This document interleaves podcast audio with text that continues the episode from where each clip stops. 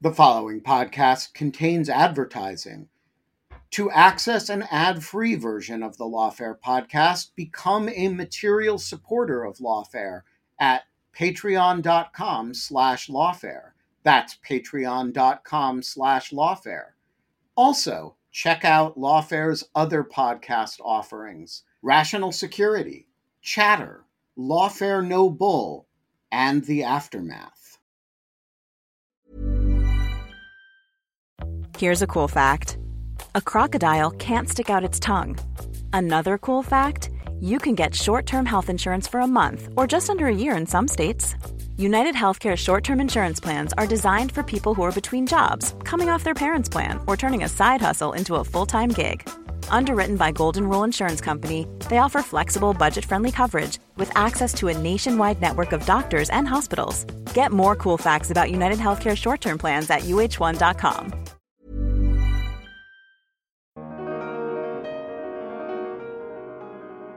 They figured out a way to create a, really educated and informed set of binary choices about how to protect or not protect the country, which allows them to show, I think, the funding community, the donor countries, if you will, what it is that they're funding or not funding, right? So it's very easy for countries to come and get on a, a dais and say it's life or death, it's life or death. It's harder for them to produce a document that, you know, they submit and that the UN ratifies that shows, you know, with numbers that it's life or death. You know, it's life or death for this island and this year, it's life or death for that island and that year. It's potentially already been life or death for this other island or this other atoll. I'm Tyler McBrien, managing editor of Lawfare, and this is the Lawfare podcast, January 5th, 2024. Last month, at COP28 in Dubai, the Republic of the Marshall Islands unveiled its sweeping national climate adaptation plan, the multi year product of government officials interviewing thousands of Marshallese residents across the country's dozens of coral atolls. The plan is ambitious and groundbreaking because it has to be. As John Silk, Foreign Minister of the Marshall Islands, said in September, quote, We call it our National Adaptation Plan, but it is really our survival plan. I sat down with Jake Bittle, a staff writer at GRIST who covers climate impacts and adaptation, and the author of a recent book about climate migration called The Great Displacement, about this very plan, which Jake obtained ahead of the annual climate conference. We discussed what makes this particular climate adaptation plan revolutionary, the thorny geopolitics of climate financing, and the unimaginable, unquantifiable loss that might occur should the worst case scenarios come to fruition for the Marshallese. But we also talked about why, despite its dire warnings and existential subject matter, the plan's creators ultimately see it as an optimistic document. It's the Lawfare Podcast, January 5th, the Marshall Islands Sweeping Climate Adaptation Plan with Jake Bittle. So, Jake, we have a lot to dig into today. Uh, I definitely want to talk about climate migration and adaptation, your experience uh, reporting on COP28 and some of the, the financing issues uh, that arose there this year. Uh, but first, I want to start at the Marshall Islands. For listeners who may not be as familiar, do you mind just situating us? Where are the Marshall Islands? Uh, maybe a bit of a visual as far as you know, um, what they look like, and then what the Marshall Islands specifically are facing uh, in terms of the coming climate catastrophe. Right. So the Marshall Islands are a, a chain of a few dozen islands and, and, coral atolls that are about, uh, they're a few thousand miles east of Indonesia. They're very, very, very far into the Pacific Ocean. And each one of them is, you know, maybe two or three meters at most above sea level. And they're made out of coral, which is, you know, more porous than you know solid land. So they face a, a, great deal of vulnerability from climate change both because you know one or two meters of sea level rise would render many of those islands and atolls uninhabitable and also because as the sea rises the salt water penetrates into the groundwater aquifers on the islands and the atolls which robs most of the population of, of safe drinking water so you have threats from underground, threats from storms that are coming across. And of course, there's also ambient issues like heat and uh, rainfall decreases. I should also say that the Marshall Islands, until the mid 20th century, were a, a, territory belonging to the United States. They're now independent, but they have a, a, what's called a compact of free association with the United States because the U.S. conducted uh, dozens of nuclear tests in the Marshall Islands, most famously in Bikini Atoll. Yeah, that's great, and, and I want to dig into the, that legal authority and you know the options for Marshallese emigration. Uh, but first, I'm curious about this sweeping, what you call life or death plan that the Marshall Islands government has uh, put forth and developed. Uh, what's in the plan? And especially interested in, in, how they developed it. Right. So, yeah, so a lot of vulnerable countries under a, a, an authority uh, in a previous United Nations climate agreement have developed what's called national adaptation plans. It's basically like a top down program for how to adapt to, how to assess and adapt to coming climate impacts. The Marshall Islands plan was unique, I think, in part because the country, despite its very small size, has kind of an outsized role in global climate negotiations. They put a lot of uh, effort and thought into putting this plan together. And I think most notably, almost every other national adaptation plan that's been developed, and there's been a few dozen countries that have done this, they basically just, you know, hire scientists and economists to project impacts and then come up with plans. With the Marshall Islands, did was a little different. They interviewed more than 1,300 different residents from all kinds of islands and atolls within the country, which is about 3% of the population. And they said, well, you know, what impacts are you seeing and how do you want to adapt? So the plan, you know, even though they had to come up with a way of dealing with life or death impacts, right, like sea level rise that could subsume most of their landmass, they also tried to create a kind of bottom up program for dealing with it by asking everyone what they thought the best adaptation solutions were. Yeah, and because of this me- different methodology, I'm curious how it compares to other national adaptation plans. And I'm also curious, you know, what countries have them? You know, is this something that mostly Pacific Island nations have because of the immediate effects of climate change are much more dire, or is this a, a more widespread policy? Right. So the most of the countries that have done this are what they call the least developed countries, the countries that are extremely vulnerable to climate change. And the reason for this is that under the Paris Agreement, um, every country is supposed to do what's called its nationally determined contribution, right? Like our contribution to solving climate change. A country like the Marshall Islands, you know, they never really had very many carbon emissions at all, right? There's not that many cars. There's certainly not that many like power plants. So part of their nationally determined contribution was to come up with an adaptation plan to deal with climate impacts. So yeah, a lot of Pacific Island states, a lot of states in the Caribbean, all the, basically all the countries that are on the, the front lines of climate impacts. Great. And uh, I want to talk about some of the things that really jumped out to you uh, in the plan, especially these decision points. You you mentioned they are they're time bound decision points over the next, I guess, century or so. Uh, what are those, and, and and what what will they be deciding at those points?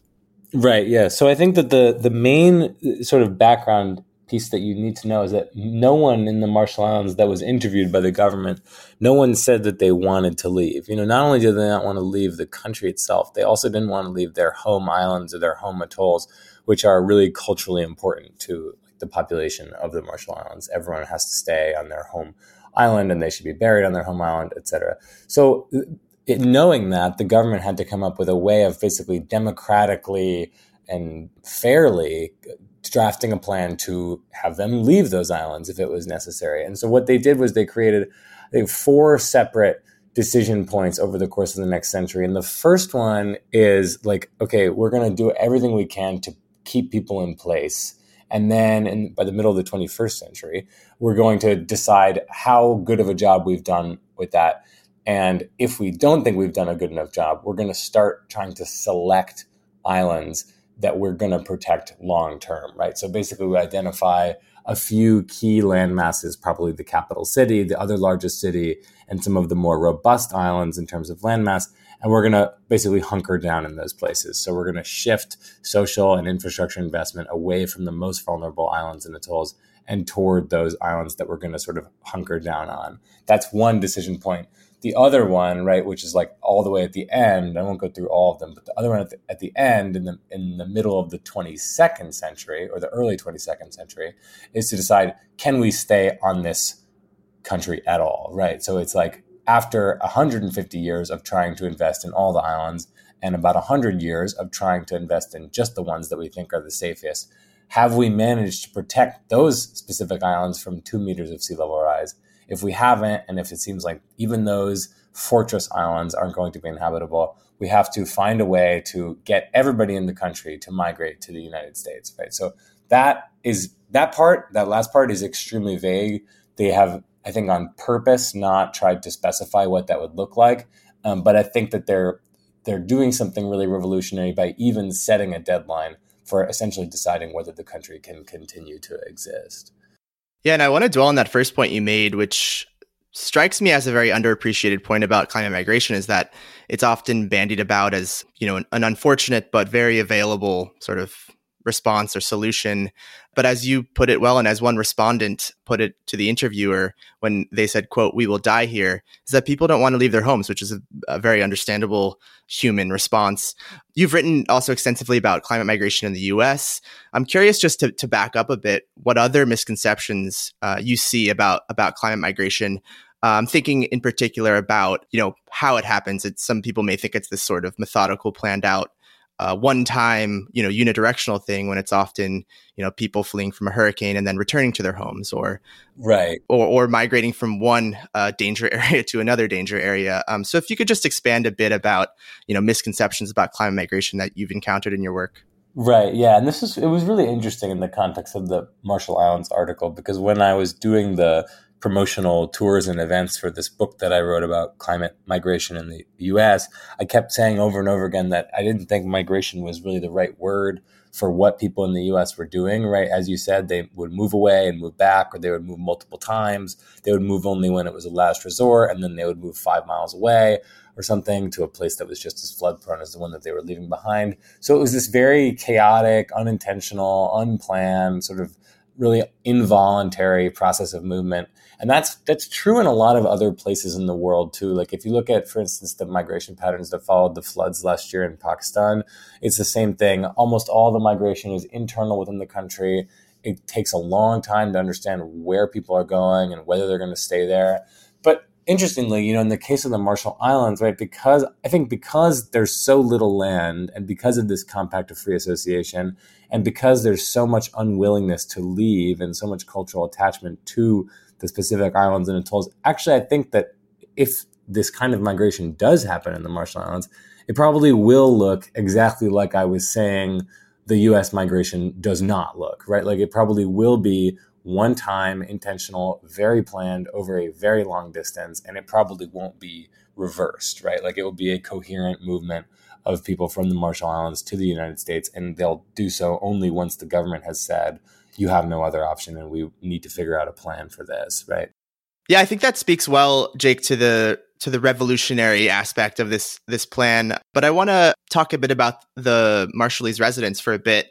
I got the sense from your reporting on the report that the Marshallese people are not, you know, waiting until these decision points hit them or or arrive.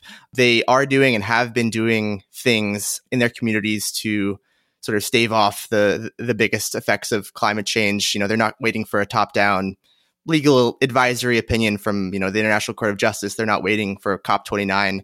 Uh, what are some of these things that, that the Marshallese people are already doing to adapt?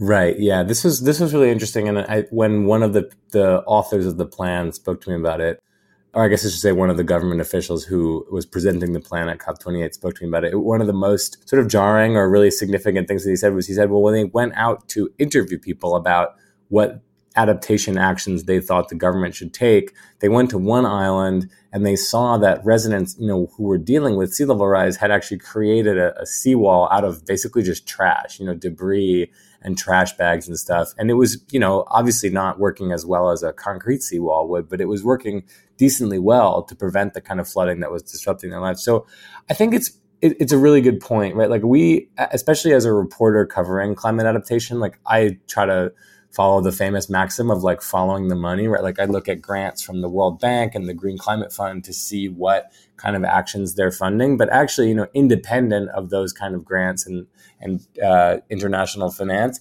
that adaptation is already happening, right? So, you know, if you're not getting enough water from the underground aquifer, what can you do? You can create a system for catching rainwater, right? And I would say hundreds or thousands of Marshallese have already done that. Right? If the roads are flooded, you know, between you and your job, you can invest in a canoe and start creating basically like a canoe taxi service, right? If the water is coming up to your doorstep, you can throw a bunch of trash bags down. So a lot of this stuff is is really informal, there have also been some more coherent adaptation efforts. Like, for instance, they built a, a, water treatment plant in the country's second biggest city. That was financed by a bunch of multilateral development banks. So it's not like they haven't been pursuing adaptation actions already, but they run this, you know, scale from really coordinated and well funded to, you know, completely informal, basically at a cost of zero dollars. But you know, because Marshallese in particular have such a intimate knowledge of the land and the water around them. It's not like they don't know how to protect themselves. Certainly, they lack the resources to do it on the scale that climate change requires, though. Yeah, and on that last point, I, I would love to, to continue to follow the money.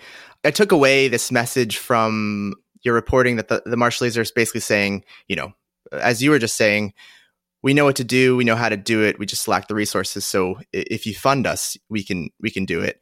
But you know, I, I want to get into these thorny funding questions, which can feel especially thorny when, you know, we're talking about, like you said, a life or death plan. And, and so the, the alternative is, is so existential. Uh, but as you well know that, you know, these are the sticking points and the impediments. So in your reporting, what, what is the plan uh, calling for in terms of, of funding? Uh, how much will it cost and, and who may or may not pay for this? Right. Yeah, that's a good question. So the the principal ask, right, the top line budget of the plan is they say that if they got 35 billion dollars, they could protect most of the country from 2 meters of sea level rise and all of the impacts that that would entail, right? So this is basically the best case scenario. And it's the scenario that they say would allow almost everyone in the country to stay there and might even allow some people who've already emigrated to the United States to come back and set up new lives there, right? So that number, um, I mean, for context, right, the entire world got about, you know, just a little bit more than that in adaptation funding last year, right? So if you took the entire global budget for adaptation and you sent it to this country with a population of under 50,000, then then that might be enough, right? They think that that would probably be enough, although it could be an underestimate, right? That budget, you know, may have been calculated to make it seem achievable, as unachievable as it might sound, right? So if it was the only country dealing with these problems, it might be possible. But right now, there's nowhere near enough funding, you know, to deal with that, and also deal with all the other countries with much larger populations, much larger land masses that are dealing with similar or worse problems, right? So the the main funders of this plan, you know, in theory, right, it's the developed countries of the world. It's the United States, Germany, the rest of the European Union, Canada, Japan, the United Kingdom, the countries that are responsible for the largest share of historical greenhouse gas emissions have both the, I would say, moral and probably also the logistical responsibility for funding this plan. And what the way that they would do that was, you know, it could be bilateral loans, right? Like the United States could just give a bunch of money to the Marshall Islands. We have in the past through these various trust agreements, or, you know, through multilateral institutions such as the World Bank, or through these kind of bespoke funds like the Green Climate Fund and the Adaptation Fund that have been set up through prior agreements at United Nations climate conferences. So it's a logistical mess figuring out, you know, how to how do you apply for a grant to save an entire country? Like that's obviously not uh, very feasible. But you know, basically, their hope is that they would you know, cobble together hundreds or thousands of different grant agreements and and and loans potentially, and get the money that way. One more thing, uh, which I think I should mention, is that the Marshall Islands and a few other island states, which are some of the biggest flag countries for maritime shipping. Like a lot of big shipping vessels will fly under the flag of the Marshall Islands um, for complicated tax and jurisdictional reasons. The Marshall Islands wants to establish an international levy on greenhouse gas emissions from shipping so that any country that flew its flag would have to contribute money to its adaptation fund um, for every you know ton of greenhouse gases that they emit. So there's all kinds of ways. None of them is like uh, easy as you know going to the bank and setting up a loan, uh, and it's going to be very very challenging. I'm Sandra, and I'm just the professional your small business was looking for, but you didn't hire me because you didn't use LinkedIn Jobs. LinkedIn has professionals you can't find anywhere else, including those who aren't actively looking for a new job but might be open to the perfect role, like me. In a given month, over 70% of LinkedIn users don't visit other leading job sites. So if you're not looking on LinkedIn, you'll miss out on great candidates like Sandra. Start hiring professionals like a professional. Post your free job on linkedin.com/people today. Life is full of awesome what ifs, and some not so much, like unexpected medical costs. That's why United Healthcare provides Health Protector Guard fixed indemnity insurance plans to supplement your primary plan and help manage out of pocket costs. Learn more at uh1.com. Yeah, and uh, you know, you mentioned in your reporting that you got your hands on the plan ahead of COP28, which is where it's the intent was to sort of un- unveil it there. So I'm curious, you know, how that went, what the reception was to the Marshall Islands plan among other member states or other parties to COP28, and how it impacted these discussions on on climate financing. Uh, I'm also especially interested in in this irony that you brought up in another article of yours, in the the fact that for some reason, adaptation financing has been much more contentious than the loss and damage fund, for example, which, you know, I think years ago you, you would reasonably predict that that would be a huge sticking point of climate reparations. But, you know, that's has seemingly become a bit of an easier road. So I'm curious about those dynamics that, that went down at COP28. Yeah, that's a yeah. That, those are that's a, it is a really interesting dynamic. So I think in terms of the reception of the plan, I think the the the positive like the the good news is I think that this will change for the better adaptation planning by other countries. And I like I think that future vulnerable countries that that do this will have to take a lot more democratic participation. And I think that it that this shows how much, you know, a strong adaptation plan can be, you know, not just a technical document for guiding investment within a country, but also kind of a a political document, right? That sort of plants a flag of we think this is a possible future for our country. And I mean, I think again, like the, the specificity and the audacity of the plan was also, it's also kind of a fundraising mechanism, right? Like if they say we cannot save the country, why would anybody give them money to try to save the country? So that they found a way to say, look, like this is a very coherent, realistic plan for saving the country. Would you like to help? Right. And that I think could in the future sort of i think there could be like a snowball turning into an avalanche effect here right where you know it's not that they come to cop28 with this plan and everyone says okay but it changes going forward the conversation around what adaptations plan- planning is supposed to be and what you can achieve by investing in adaptation right so the bad news is i think everybody who works on adaptation came away from cop28 feeling for lack of a better word, miffed, right? Like there was supposed to be a big agreement on the what's called the global goal on adaptation, a sort of complicated provision of the Paris Agreement, and that goal was agreed to without any serious financial commitment on the part of developed countries. And furthermore, you know, the existing funds like the adaptation fund, something called the special climate change fund, every now and then countries are supposed to come to COP28 and basically refill that piggy bank, right? Like Canada comes and says, look, we're going to give a few million more dollars to this. And the contributions to those adaptation funds were actually lower than they've been in previous years. And there was no big windfall of contributions from rich countries. So to step to the loss and damage fund, this is a, it's kind of a complicated distinction, but basically adaptation funding is supposed to deal with disasters that haven't yet happened yet. So preparing for a future sea level rise, for instance. Loss and damage funding is supposed to deal with the recovery from disasters that are inevitable or that have already happened, right? So that's like relocating a population after a flood or giving insurance payments to farmers when crops fail because of drought. There's a lot of overlap between the two. I think it's a little bit of a gray area, but uh, the conversation around them has diverged, right? So adaptation finance has kind of stagnated. There's not very much new development on that. Uh, but loss and damage funding, which has historically been extremely contentious because it requires developed countries to essentially accept responsibility for causing like you know I, I, think in law for instance like you never want to that's a reason why people settle right? Is like we settle because we don't want to admit responsibility right? If i'm like monsanto or something. I'm not a lawyer so i don't know if that makes sense. But anyway like loss and damage has been difficult because uh, the United States doesn't want to say, here's some money for that flood, because it kind of implies that the US was a partial cause of the flood, which is really, really difficult. Whereas if we say, hi, we're the United States, we want to help the Marshall Islands develop, right, sustainably develop and, and get into the 21st century, we might say, here's some money for education. Here's some money for dealing with future sea level rise. There's a fine distinction. Anyway, though, loss and damage finally had a breakthrough at COP28 in Dubai. There was a huge sort of unprecedented announcement that countries were going to set up this loss and damage fund. They were going to help poorer nations deal with the impact of climate disasters.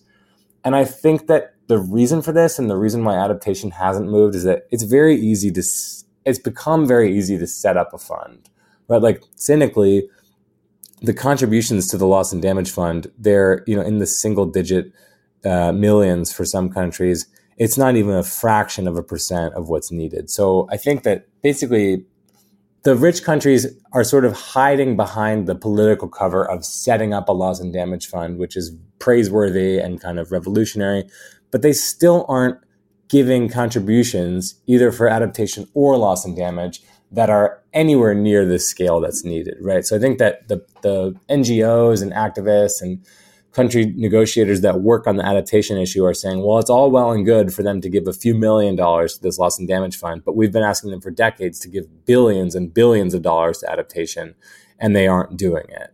Does that make sense? Yeah, definitely. And first, I want to say, uh, don't worry about not being a lawyer. If you or I get any of the law wrong, our listeners will sound off in the comments and let us know. yeah, know. please do. Um, yeah. So uh, call us out, please. But no, that makes a lot of sense. I, I I think I share your cynicism in that the fund, you know, gives you know higher income countries this thing to hold up and say they, they set up even if it's completely insufficient but nonetheless revolutionary as you said um, i want to complicate this even further uh, as you've written about the financing question is not the only sticking point but in addition to sort of defining success, I think you drew a comparison at, at one point between defining successful ad- adaptation versus mitigation, the latter of which has the benefit of having these more technical and, and measurable benchmarks in terms of degree increase, sea level rise, et cetera. Can you talk about that difficulty as well in, in defining success and, and setting goals for adaptation?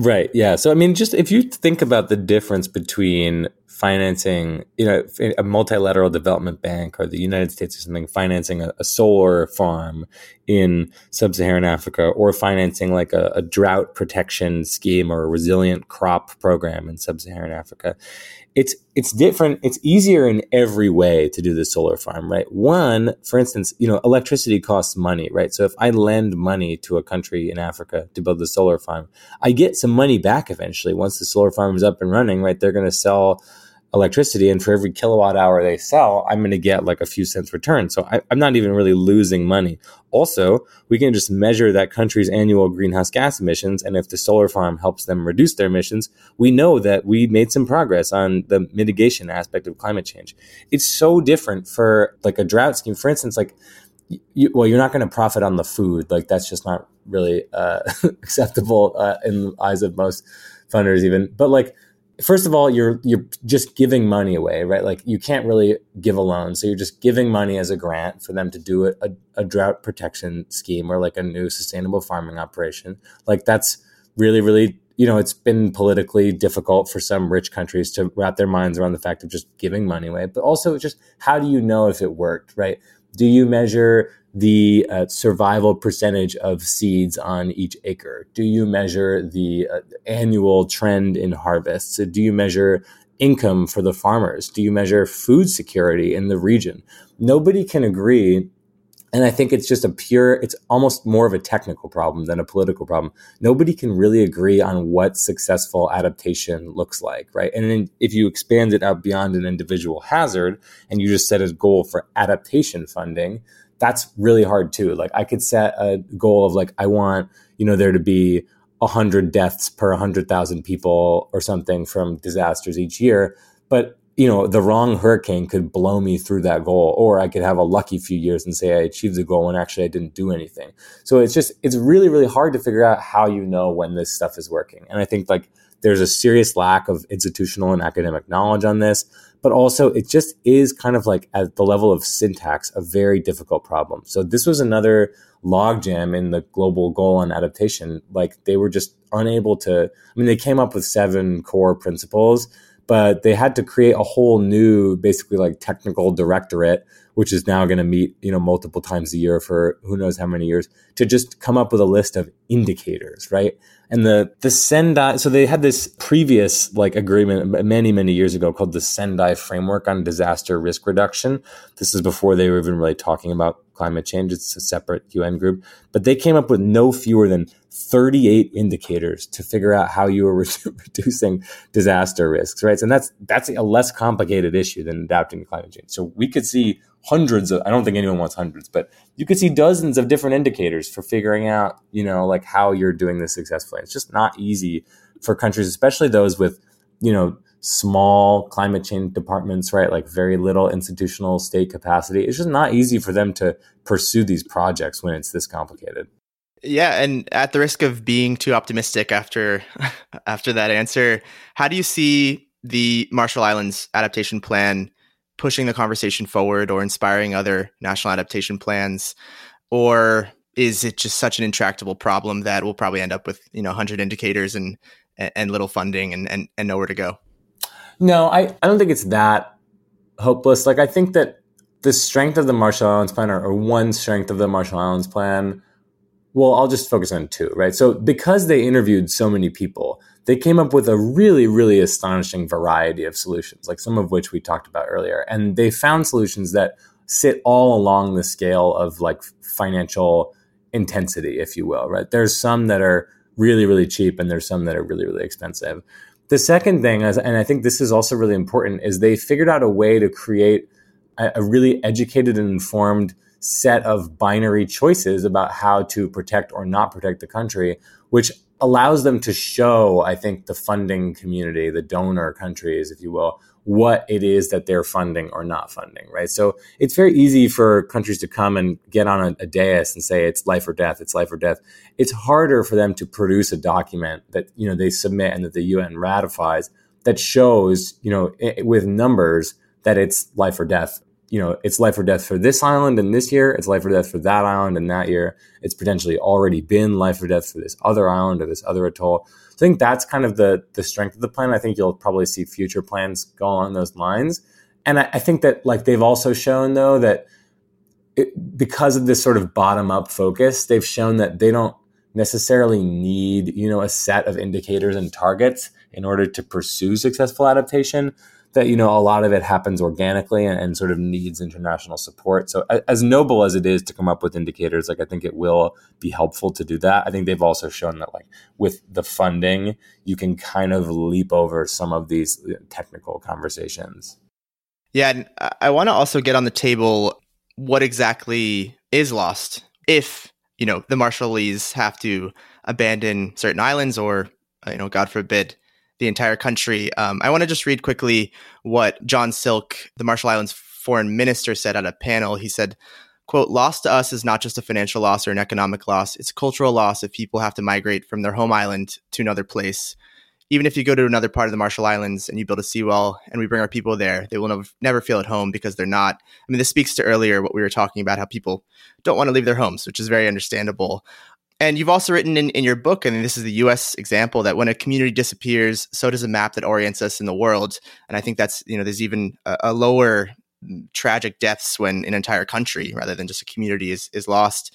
Can you talk about some of, some of these losses, but then also the the flip side of that, you know, what also can be built in its place? I'm, I'm thinking in particular of some of the Marshallese communities in the U.S. that uh, were established after the last wave of of emigration right due to the nuclear tests. Right. Yeah. I mean, it's it's really hard to. I think this is the other this is the other strength of the plan, right? Is they acknowledge like it's it's impossible to put a dollar amount on the the cultural and spiritual loss that the Marshallese are facing, right? It's like these are culinary traditions, right? Dances, rituals, like just oral history, right? I mean, the Marshallese the ancient Marshallese, they have a tradition of of marine navigation that is still like not really that well understood by modern navigators and scientists. Like it's not even clear to us how they used to navigate from island to island because they, they shouldn't have been able to do it as well as they did given the technology that they had, right? So all the sort of intangible like navigational knowledge, like that could all stand to be lost and of course, like as I think I mentioned earlier, like being buried on your home island or atoll is like an extremely important part of Marshallese tradition, and that is just going to be impossible potentially for people on some islands. And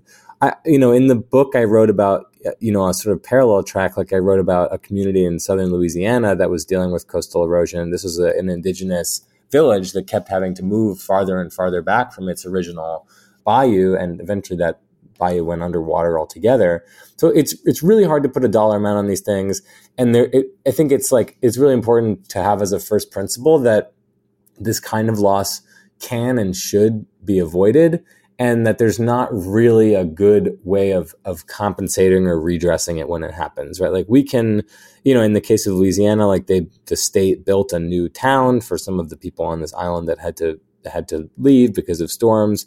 You can do that. You can give them even just like stipends, but it's not really enough to replace. Like we just don't. There's no amount of money that's high enough, right? So, like having said that, though, once you accept some of this upheaval as inevitable, I think the government has like a responsibility and also an opportunity to do everything it can to create new traditions, like new community forms and and new like infrastructure in the places where we know that people are going to go, right? So in Louisiana, right? Like the town that they built for the people from it's called Ile Jean Charles that had to migrate. This this like village that they built them farther inland is like next to a like Chevron equipment facility. Uh, so that's like an unfortunate, you know, sort of. And then they they also wanted to have like a a little, you know, man-made river or fishing pond so that these sort of people who have been fishing their whole life could keep fishing. That didn't come to fruition the way that the indigenous people thought that it would.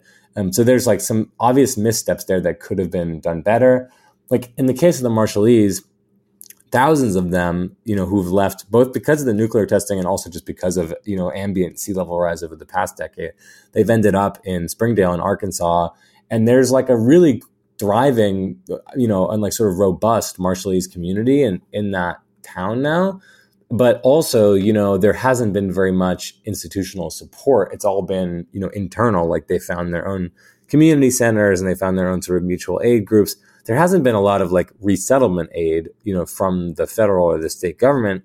And you know the the predominant occupation that it, people in springdale have is they work for like smithfield right? They work in in poultry factories which are like you know some of the the most notoriously like unpleasant and dangerous places to work. So obviously this could have gone better. And I think that the fact that it didn't go very well sort of you know, highlights the, that it's incumbent on, you know, these are the United States is both a developed country in that it should be donating to the Marshall Islands to help them protect their land, but also, you know, in as much as there's already migration, we also owe it to them to, to smooth that transition. And, and while it can't replace the cultural traditions that are lost, there's still an opportunity to make it, you know, better than it, it could be and smoother than it could be. Yeah, I was I was really interested in in the unlimited legal authority that you mentioned and, and i think you, you also mentioned in another podcast that you you wanted it to be a bigger part of your book but maybe this explains some of the, the bridge between your reporting mm-hmm. it, it, also seems this, this it's this, this interesting quirk of history that the Marshallese do have this sort of like you know exit valve or, or something like that. Obviously, it came at great cost, um, environmental and otherwise, to, to their home to their homes. But uh, you know, I'm curious what other Pacific islands, what options they have in terms of mass migration off of their islands. If, as I mentioned, God forbid it comes to that, you know, the U.S. famously has a perfect immigration and asylum system um, I'm joking, but th- so I, am curious what other options there are to I, uh, Pacific Island nations or others that that don't have this interesting, you know, thing. Yeah, yeah, and I mean, I think like I think that it's it's really complicated because I think that for if you talk to you know, people in the Marshallese government or, or, people who live in the Marshall Islands, they'll say that the the comp, what's called the Compact of Free Association, you know, not only does it come at a a significant co- did it did it come at a significant cost in the form of the the Bikini Atoll nuclear tests, but also even now, I think they would say that it's not like the U.S. doesn't get anything in return. Like I think the Marshall Islands is this very important strategic sort of node for the U.S. Navy, Air Force, and the military in you know counteracting you know China's actions in the South China Sea and just giving us a, a toehold in the Pacific, which is like a really strategically important region. And in another example of this, uh, recently, the nation of Tuvalu, which is not too far away from the Marshall Islands, you know, in the grand scheme of things. They signed a, a bilateral compact with Australia, basically giving you know, Tuvalu like a a, a semi unlimited migration authority. A certain number of uh, people from Tuvalu can go to Australia, you know, as climate impacts get worse. And there again, there was criticism that this is basically like ceding a, a portion of sovereignty to Australia, which gets some unspecified things in return. So there's a there's ways that you know island nations can make deals or like kind of find ways to strategically enable further migration, but in the case of the United States, uh, it's hard to imagine, you know, anything replicating the the uh, latitude of the Compact of Free Association that the Marshall Islands has. I think you can look to the the temporary protected status program. You know that like when there was an earthquake in Haiti, for instance, we were able to temporarily suspend a lot of immigration restrictions for people who were fleeing that country. And there's some amount of executive authority to do that for other disasters. And I think like, you know, one potential policy solution that's been proposed is that you could really beef up the usage of the temporary protected status program to help climate refugees resettle in the United States. Now, of course, like it's temporary and it's specific, or at least it's supposed to be temporary and specific. Um, so there would be some potential political blowback if you overused it, of course. Uh, but yeah, I think that like the scale of migration that's going to be necessary for a lot of countries, like it just can't happen through the the vanilla like asylum system that the U.S. has. It just it just isn't. It's just far too restrictive and complicated to allow for the kind of the coordinated migratory movement that is going to be needed for some of the most vulnerable countries. Yeah, and that's a really helpful clarification. It's it's not so much a, a quirk of history as an ongoing quid pro quo and, and trade off with these geopolitical, strategic geopolitical you know location of the Marshall Islands. Yeah, I want to I want to end on as much as we can, you know, uh, an optimistic note, and and I, I, do that because, as you mentioned, the the authors, the creators of the adaptation plan themselves characterize the document as optimistic. So first, do you think that's a you know another clever marketing or, or ploy or you know an attempt to get more financing, or do they really believe it? And, and if so, why do you think they they call it an optimistic document? No, they. I mean, yeah. This is when I when I first started speaking to them about it. I was jarred by how optimistic they were and how much they framed it as an optimistic document. But I mean, I, I quickly came to understand. I think that like they'll say, and they said this to me that they don't really see that they have a choice but to be optimistic. Like I think that it's easy for ministers and government policymakers to look at the data and say, look, like it really doesn't look good. We have to have some harsh truths here. Like this is, you know, we have to be brave and, and face up honestly to what's needed. But I think when they went out and they saw how determined, you know, residential populations on some of these vulnerable islands and atolls, and by the way, the country has like 2% consistent internet access like most of these people they weren't their voices hadn't previously been incorporated into the conversation around climate adaptation in the country. Like i think when they saw that they just said well you know if this is where our people are at this is where we have to be too. And so let's do everything we can not to just say that it's an optimistic document but to come up with a document that's both optimistic and honest. And like that is that's always kind of the that's always the difficulty when you're talking about climate change is how do you be both you know optimistic and, and motivating while also being honest? And nowhere is it more difficult than in the case of you know something like this plan. But I, I think that yeah they they just see it as necessary to take the tack of we can save a lot because you know that I think they feel like they owe it to the the people that they're doing this for if that makes sense it sure does. And and with that, Jake Bittle, I'd like to thank you for joining me. Thank you for reporting, and, and we'll definitely keep an eye on your reporting at COP29 and beyond. Thanks so much. The Lawfare podcast is produced in cooperation with the Brookings Institution. You can get ad-free versions of this and other Lawfare podcasts by becoming a Lawfare material supporter through our website, lawfaremedia.org/support. You'll also get access to special events and other content available only to our supporters please rate and review us wherever you get your podcasts. Look out for other shows, including Rational Security, Chatter, Allies, and The Aftermath. Our latest Lawfare Presents podcast series on the government's response to January 6th. Check out our written work at lawfaremedia.org.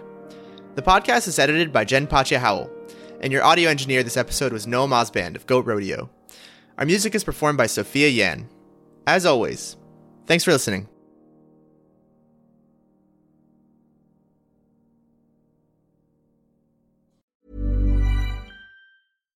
This message comes from BOF sponsor eBay. You'll know real when you get it. It'll say eBay Authenticity Guarantee. And you'll feel it.